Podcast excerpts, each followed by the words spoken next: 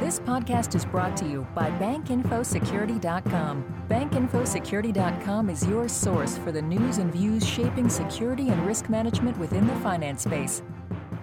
Federal regulators and industry experts share their views about the top four regulatory issues of the new year. And an online breach perpetrated by an SQL injection leads hackers to store data for 110,000 credit cards.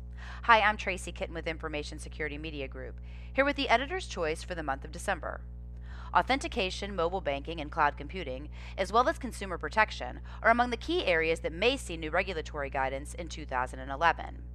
In an annual preview of things to come, a panel of federal regulators and industry experts shares its views on the top four regulatory issues of the new year. Agency insiders say work is being done to review and issue new guidance on the use of current authentication protocols. The big question identity management. Julie McNelley, a senior analyst at Aite Group, says while it is still uncertain what revisions the agencies might make to existing authentication guidelines, from an examination standpoint, we believe emphasis will be placed on whether the bank's identity management and authentication practices and whether those processes result in the appropriate layers of security. In many ways, 2010 was the so called year of fraud. ATM fraud, POS attacks, and ACH breaches were among the most common crimes. One regulatory hot potato the debate over Regulation E and whether it should be amended to offer businesses the same protections offered to consumers. How that political matter plays out will be one of the dramas of the new year. Now, right after this short break, I'll be right back with more news highlights from our month. Are you responsible for your institution's compliance program? Do ATM fraud, ACH fraud, and online fraud keep you up at night? Do you have any certifications which require continuing professional education credit hours? The solution to your problems may be the bankinfosecurity.com educational webinar library. You'll find plenty of courses that align with your core responsibilities. Visit bankinfosecurity.com for more information on how to access these webinars. An online breach of a New York tourism company's website led a foreign hacker to store data for 110,000 credit cards.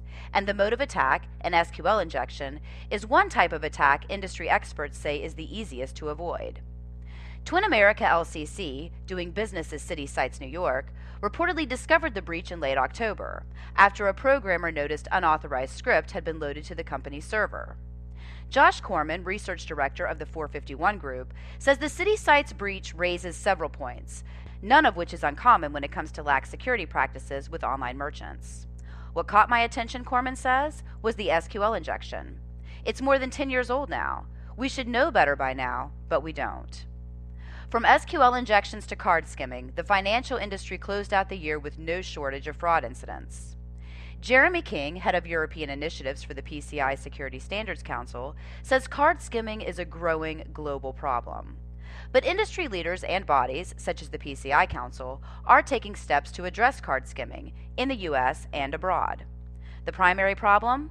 Skimming techniques are evolving, and organized crime's increasing involvement in skimming incidents is posing challenges for law enforcement as skimming crimes continue to cross international borders. Here is Jeremy King. It's always interesting to see how the criminals move with the new technologies. So, a lot of the skimming devices now we see tend to use either uh, Bluetooth technology so they can transmit. So, basically, the criminal wants to reduce his risk. So, if he only has to go to the device once to fit it, to fit the skimming device, that reduces his risk of being caught. So these days we tend to see the uh, the skimming devices having transmission methods, so they can transmit the data to the criminal. I say either using Bluetooth or even using GPRS technology. One of the other interesting uh, trends that we're seeing is that the criminals are actually increasingly using cryptographic techniques to protect the data that they're stealing. Um, and this makes it difficult for the law enforcement to be able to confirm that it actually is cardholder data, and it also gets very difficult to try and track what happens to the data.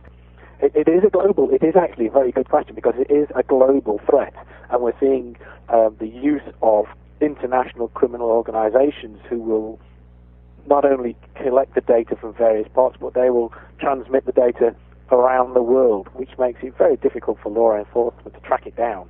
And we wrap up the month with a look at a hack in Seattle, one that led to the compromise of several cardholders who patronized one local restaurant. As we've learned time and time again, the payments chain is only as secure as its weakest link. Not a surprising revelation, admittedly, but one about which we must constantly be reminded. Let's take a look at this case in Seattle as an example. Federal authorities believe that in a single day, one hacker targeted Seattle's Broadway Grill and accessed a server used in the grill's transaction processes.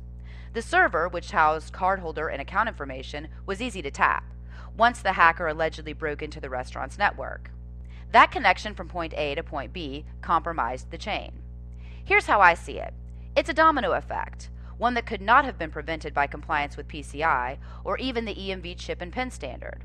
As Tom Wills, a fraud analyst with Javelin Strategy and Research, explains it, this incident shows us simply that security in the card payment system today is inadequate to meet the techniques that criminals are now using. Siloed systems are usually to blame, and the only effective way to secure the payments chain will come from the development of global standards for end to end encryption.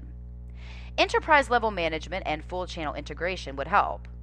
Those are two things I'm hearing more about, and they're not impossible to accomplish, but they are expensive. Banks and credit unions have talked about enterprise level security for some time now, but I don't know that most entities connected to the payments chain, at least on the merchant side, are thinking along those same lines. But, as this latest incident in Seattle clearly proves, merchants should also be reevaluating their thoughts about enterprise level security. That's December's Editor's Choice. For Information Security Media Group, I'm Tracy Kitten. Have a great month. This podcast has been brought to you by BankInfoSecurity.com. For more interviews, breaking news, research, and educational webinars, please visit www.bankinfosecurity.com.